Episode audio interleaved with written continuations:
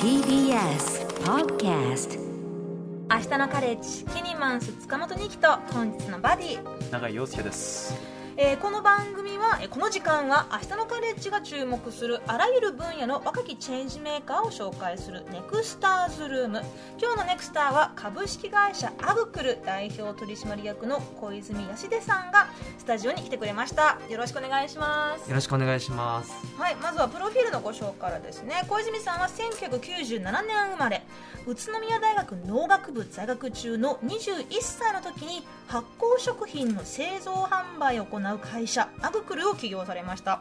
フードコスメブランドオリゼをはじめ商品やサービスを通して世の中そのものを発酵させることをミッションに活動されています。とのことですが世の中そのものを発酵させたら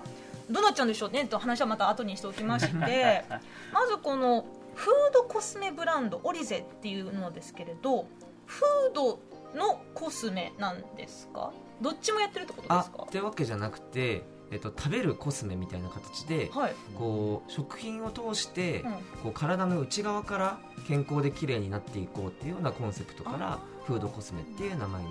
してます、サプリとかとは違うんですか？ではなく、ん。その日々のこう日常的な食生活の中から、はい。こう健康だったり美を意識していってほしいっていうような、えーコンセプトでうん。やっています、うん、まあね健康とか美っていうのはまあ誰しもがね、まあ、できるなら手に入れたいものですけれどでもなんかまあなんでしょうその健康食品とかいろいろまあ本当にいろんなものありますけれどちょっとこうまあ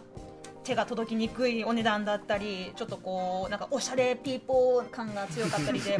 なんかね、まあ、どういうのが自分に合ってるのかなってわからない、まあ、私自身も結構、まあ、あの迷走するんですよ。健康食品店に行って、はいはい。なんかどれも良さそうだけど、い。どれがいいんだろうって。で結局なんか何も買わずに出るってこともあるんですけれど。フードコスメを、まあ、その作ろうあのたあの製造販売しようって思ったのは何かもともとご自身のご興味につながってるんですか、あーえっと大学が、まあ、農学部で、はい。えっと、発酵食品の研究をしてたっていうところから、えっと、発酵食品っていうと特に日本だと味噌とか、うん醤油とかうん日本酒とか、いわゆる和食っていう使い方があると思うんですけど、今若い世代って、えっと、こう和食っていうと味噌汁とご飯とこう鮭で食べたりとかすると思うんですけど、うんうん。なんかそうじゃなくてパスタを食べるようになったりパンを食べるようになったりする中で、はい。こうなんとなく発酵食品って体にいいって思いつつ取りたいって思いながらも、あー日々の食生活の中にそこそれがないっていう状況がやっぱりあるなと思っていて、はい。なのでそれをなんかむしろこう味噌を毎日食べてね体にいいからとかじゃなくてむしろこの発酵側がみんなの生活に合わせてあげるような商品を作ることができたらもっともっとこう和食以外を超えて多くの人たちに食べてもらえるんじゃないのかなみたいなことをまあ思ってで思うだけでも変わんないなみたいな思ったので自分でちょっと商品とか作ってみるかっていうので大学生の時にビジネスコンテストに出たんですね、はい。そしたら優勝しちゃってみたいなあところでじゃあお金もあるしやってみるかみたいなのが一番最初でした。でもその通りですよね。なんか自分も納豆とか豆腐まあ豆腐発酵してないか。でも納豆とかなんかお味噌とか。味噌とかやっぱ良いみたいな言うじゃないですか。でただ自分そうですね。別に和食が洋食がっていうよりかはパンとかあの麺類がやっぱり好きで。うんらそう考えると確かに全然発酵みたいなのないなってなりますよね。味噌ラーメンは？味噌ラーメン好きっすよ。ちょっと無理がある。味噌ラーメン好きっす。ただなんか発酵も消えてそうじゃないですか。そうですねあんまり熱で死んでそうな。そうそうそうそう。確かにねなんかその、まあ、こう発酵がこっちに来いっていうかその、まあ、今のなんていうか、まあ、ちょっといろいろこうレイジーになってしまった現代社会の、ね、生活習慣もあるかもしれませんけれど、まあ、昔みたいに当たり前のようにねなんかこうお味噌が食卓にあるっていう家庭も減ってきてるとは思うので確かにこう手軽に、ね、こう発酵食品をうん。あのあまり意識せずに取り入れるということは、まあ、ありがたいと思うんですけれどでも21歳の時にそのアイディアでコンテストに優勝したっていうのもすごいですよね。そうです。ねなんかその前に、まあ、なんか格好を選んだ理由としてもなんかこう自分が亡くなった後も、えー残っていくようななんかこうことをやりたいなっていうふうに思っていうところが原点としてあって当時ん大学入学した頃はとにかく楽しいことやってればなんかなんとかなるんじゃないかみたいなことを思ってたんですけど、うん。案外楽しいことってすぐ飽きちゃったりとか その想像できる楽しいことってすぐ飽きちゃうなって思った時に、なんかもっと言葉難しいんですけど深いものにこう惹かれる自分だったり、その深いものを追求していくような人生の方が大きなこう浮き沈みもないかもしれないけれども、なんかこうこんな人生でよかったなって思えるんじゃないのかっていうのをえ考えてた時に自分がいるその農学部とか発酵の勉強をしてるっていう中で、発酵食品ってもう何千年もこう先人たちが受け継いできたもので、はいなんかこれ面白いんじゃないのかなみたいなことを思ったっていう感じですね。うん確かにねこれまでも何度か明日のカレッジではあの発酵を通していろいろな、ねあのまあ、商品だけではなくサービス、まあ、そのメッセージを社会に発信されている方々のインタビューをさしてるんですけど確かにその発酵に携わっている方々ってどこか哲学的なところがあるんですよね。うん、そのまあなんていうかその菌と向き合ってるうちにいろいろこううんまあ、循循環というそかうなんかミクロの世界にはまっていくのかなって思うんですけど、小泉さんの場合も金との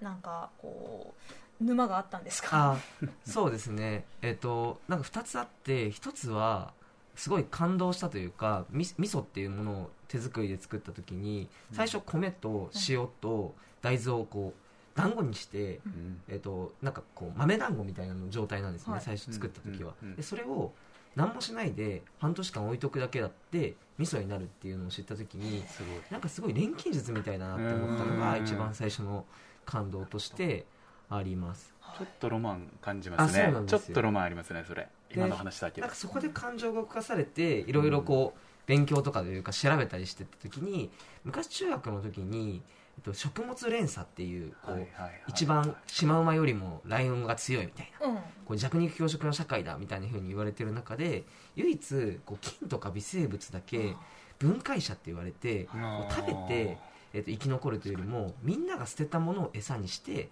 それを地球に返していく動きをしているみたいなことをうん。ふと思い出したり、まあ、なんかを読んでそう思って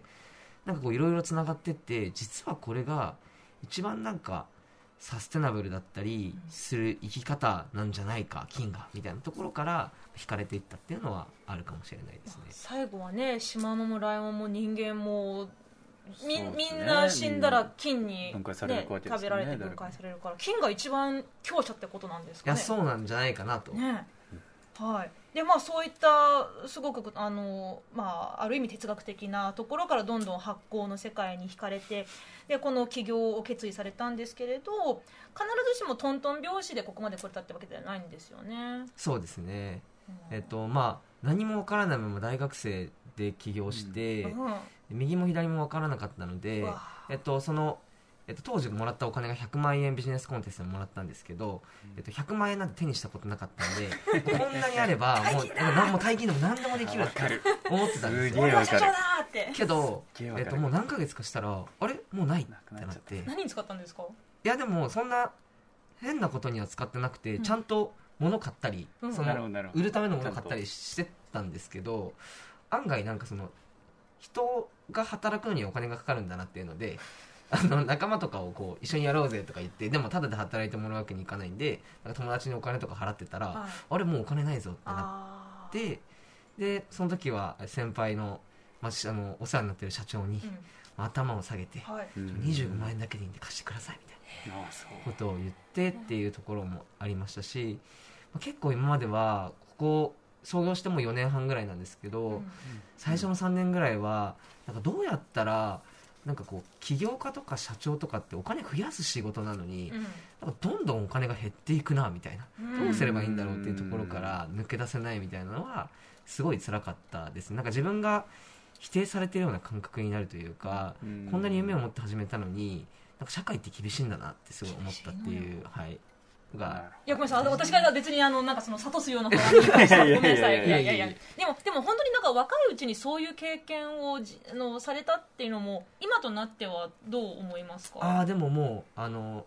さ最高に良かったなと思ってて、はい。うん。なんかやっぱり、えっとまあ、よく若い時に苦労しろって言ってうん。でもなんか言われても苦労ってどうやってすればいいのかなってそんな言われた瞬間分かんないと思うんですけど、うん。うんなんかなんとなくその意味が分かってきてて、はい。まあでもこれからも苦労すると思うんですけど、まあなんか最近はそれを少しでも楽しめるような自分になっていくみたいなのが、なんかいい人生を過ごしていく上で必要なんじゃないのかなって思えるようになったことっていうか、うん。多分これからも苦労はあるんですけどそれを多分3年前4年前よりかは、はい。だんだん楽しめるような自分になってきてるような気はしてます。そこの3年4年前のご自身と今の小泉さんご自身何かこうターニングポイントみたいなものがあったんですか？えー、っとあでもその一見うまくいっている方々はい。あの世の中で取り上げてる人たちが昔はこう自分と違う存在だと思ってたんですけど、うん。やっぱり自分が授業をしたりするとお会いする機会とかもあって、うん。えっと、お話とかするんですけどみんなすごい苦労して大変だったっていう。最初は本当みんなボロボロですしうん。自分もなんだかんだで、まあ、うちは NPO 法人なのでなんかぐいぐいそのなんでしょうお金調調達してオラオラ社長とかないんですけどただそのいざ創業してちっちゃいとこからその経営していくっていうその苦労と苦悩というかめっちゃわかりますね。めっちゃめちゃわかる。それそれですね。その先輩たちの背中とか今までを聞いた時にもうこういうもんなんだって思うようになってきたっていうところは、ターニングポイントというか結構自分にとっては大きいかなっていう感じはします、まさに小泉さんが発行してきたと。ああおっしゃるとおいいこと言う。お。仕事しました今日この使い方が正しいんですよこういうのを広めていきたいんです。が、もう最高です。ちょっともうもうまとめに入るんです。まとめ早すぎるはい。でねなんかその、えーそんな小泉さんまあこれまで紆余曲折あったんですけれどまあ今はね、えーまああの頃と比べては、えー軌道に乗ってきてるということで、うん。で今日はねあのせっかくなのであの今回オリゼのえー米麹グラノーラの試食をさせていただきたいと思います。はい。あらあら素敵なんかこちら3種類いただきましたよ。えーっとこれ小泉さんちょっと何味があるんですか？はいえっと今日持ってき全部で、えっと、8種類9種類あるんですけど、はい。その中で今日は、えっと、プレーンのその一番ベースになってるもののにドライフルーツが入ってる。でドライフルーツ味と、はい。あとアールグレーを使ってるはいアールグレーと抹茶の、茶、はい、3種類を持ってきました。これグラノーラっていうことはあの例えば牛乳とか豆乳かけて食べるでもいいしちょっとこうそのままポリポリ豆菓子みたいに。あそうですそうです。はい、はい。えちょっと永井さんどれどれ食べたいですか？で自分どうしよう。逆にニキさん何食べられえます？私じゃあえっとアールグレーのやついいですか？じゃあ自分抹茶かな、抹茶のやつ。はい、あえてオリジナルを誰も外す。誰もどれ誰もプレーンやからじゃあちょっといただきますね。ます。はい。こちらえっとオリゼグラノーラ、えー米麹グラノーラですけどはい。どういう作り方なんでしょう？えっと、うちが、まあ、グラノーラ屋さんというよりかは、こうオリゼっていう米からこう砂糖の代わりになるような糖分を作ってて、うん。それと,、えっとオートミールっていうのを合わせて焼き上げてるグラノーラなので、うん砂糖を一切使わずに麹とこのオートミールの味で作られてるものになります。なんかこれは自分大好きなやつですね。うん。あのしっとりしててうまいですね。なんかねうん。ポリポリしながらなんですけどあのこの米麹ってその私塩麹は料理で作ったことは使ったことあるんですけれど、なんかちょっとこうなんていうかな複雑なうまみがあるじゃないですか、うん塩麹にしばらくこうつけておくと。でそれにちょっと似てるようななんか最初は私このアールグレーのね味なんですけどちょっとこう噛めば噛むほどほわーってなんか広がる、うん確かに。甘遠くに甘酒みたいな。甘酒？甘酒？遠くに甘酒って感じ。東北の甘酒がめっちゃうまい。おいでおいでして食る感がめちゃめちゃうまい。私これ絶対朝ごはんにあの豆乳とかあのヨーグルトかけたらもう最高だと思うんですけれどこの食品食品、えー、とこの商品の開発っていうのも結構いろいろ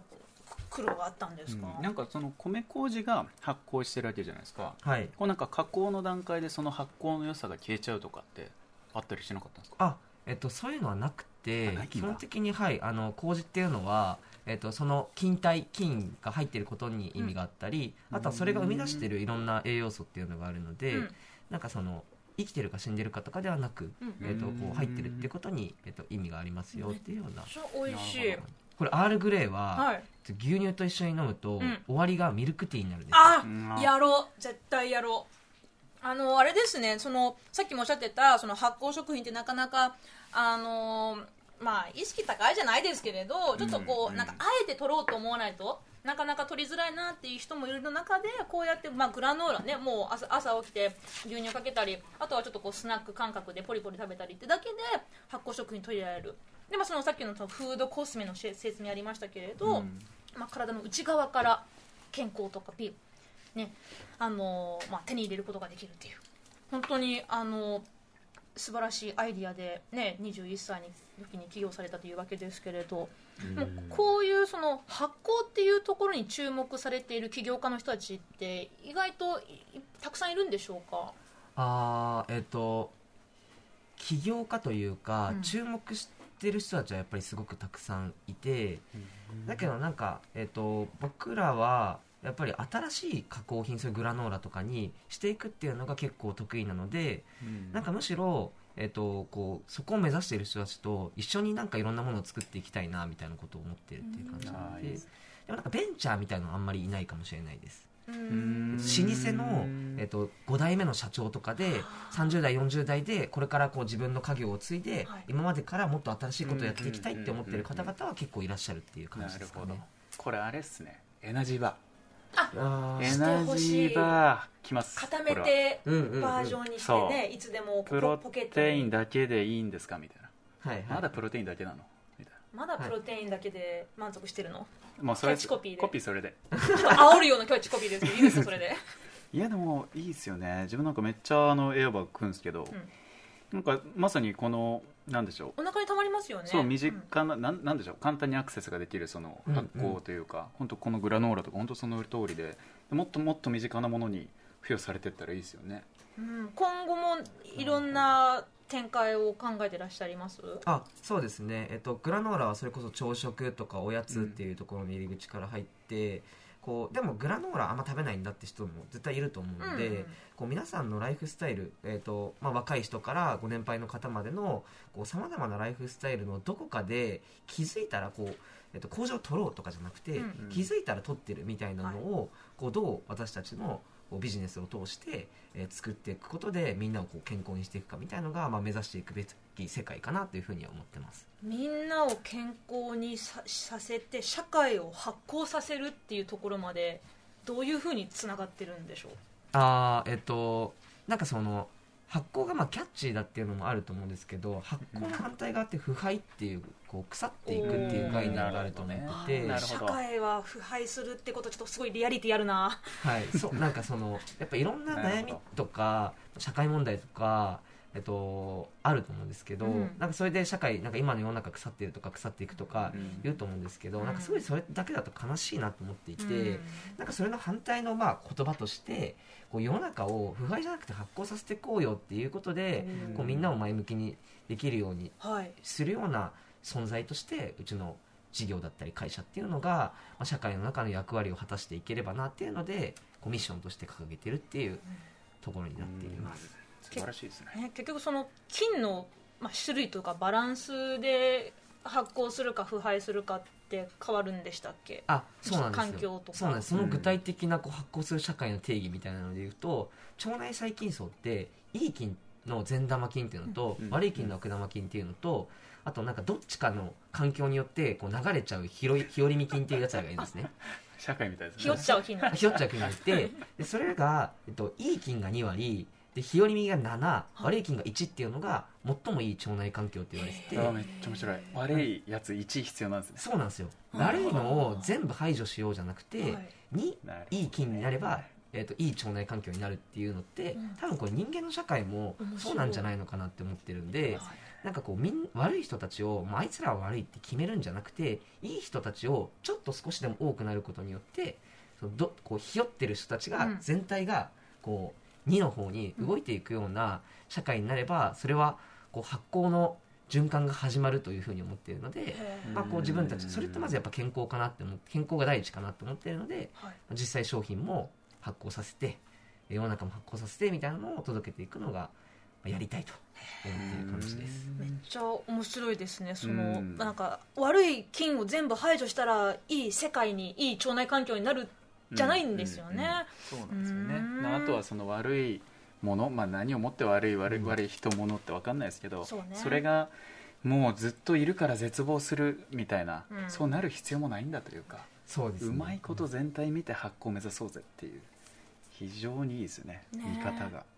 でもまあこうそういう、まあ、フィロソフィーに至るまでね、まあ、さっきもおっしゃってくれたように、いろいろなこう紆余曲折があったということですけれど今日はねあのちょっとこうえー小泉さんが感銘を受けた言葉についてちょっとお聞きしたかったんですよ、ちょっとあの別の取材の記事を読ませていただいた時に、はい。あのそのまあいろいろこうどん底をはいどん底を経験された数年間立ち上がったきっかけが、まあ、哲学書にあったというところですけれど、はいはい結構読書家なんですか、あえっともともと高校までは一切本読まなくて読めなかった全然よ読む気力もなかったんですけど、うん。そのちょうどな大学生の時に、えっと、悩んでた時期があってそれでなんか悩んでるって暇なんで本でも読んでみるかっていうので うん。本を読み始めてみた時に出会ったのが、えっと、内村勘三っていう日本の思想家がいて、うん。えっと、なんかめ出してる本で言うと「後世残る最大仏」っていう本だったり、で有名なのだと「代表的日本人」っていううん。外国の当時、えっと大正時代かなかにえー外国人に向けて日本ってこういうすごいに日本人がいるんだよっていうのを伝えた本でそのバイブルになってる本が「後世残る最大仏」って本なんですけど、はい。なんかそこで言ってるのがこう勉強ができる人は誰かに教えたらいいしお金を稼げる人は、えーお金を稼いだらいいし本が書いて誰かに伝えられる人は本が書いたらいいけどでもその能力って全員が持ってるわけじゃないよね、うん。誰でも持ってる力って何だと思いますかっていう回答に対して一生懸命なる生涯であるって言ってるんですよ。うんでそれどういうことかっていうとなんかあなたが今日一生懸命生きそして明日も一生懸命生きっていうのを80年100年って繰り返した人生そのものが必ず次の世代の誰かの役に立つような人生であるからそんなに自分が何かができないからといってうん。こう落ち込むこともなく毎日毎日を一生懸命生きて積み上げていくことが最も誰にもできるしみんなが諦めちゃう尊いことなんだよみたいなことを言われて、はい。えっと当時こうキラキラしてるものが好きだったうん。自分がいたので、うんうん。なんかそんなところに目を向けるんじゃなくてもっともっとこう深いところに向けようっていうところがあってこう今の発行もそうですし、うん。こういろんなこう考えに至ってるっていうのはあると思います。だからねさっきおっしゃってた自分が亡くなった後も何か残るものを作りたいっていう、そこからのヒントもあったんですかね。そうですね。なんか彼の言葉を受けて今自分が頑張れてるって思うとと100年経ってもこう生き様とか言葉とかって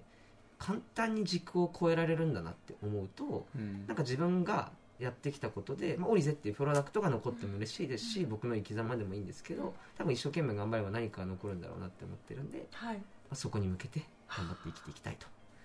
でも確かにねそういう生き方をされてる人を見て私はなんか勇気もらえる気がしますね、うん。なんか、うん。まあ、私も一生懸命にとりあえず一生懸命になろうっていう。私もちょっとますます一生懸命になりたいなと思いますね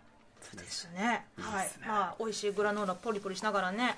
はい、えーお時間迫ってきましたが、えー今日の、えーネクスターズルームは株式会社アグクル代表取締役の小泉康秀さんにお話を伺いました。最後になんですけれどこのフードコスメオリゼ、えーどどこで購入できるんでしょうか、はい。えっと、インターネットでオリゼって検索したらすぐに出てくるんですけどえ都内の方だったら明日から1週間新宿の伊勢丹でお「ポップアップが開催されます。はい。はい。あ、なので明日から1週間だったらうちの僕も、えっと行ったりしますしうちの社員が常に立って接客をしていろんな話を聞いたりできるのでぜひ近くの方ははい。伊勢丹新宿にお越しいただければと、はい。地下2階です。地下2階。はい、小泉さんもいらっしゃるということです、えー小泉康秀さん大株式会社アグクル代表取締役の方でした。どうもありがとうございました。ありがとうございました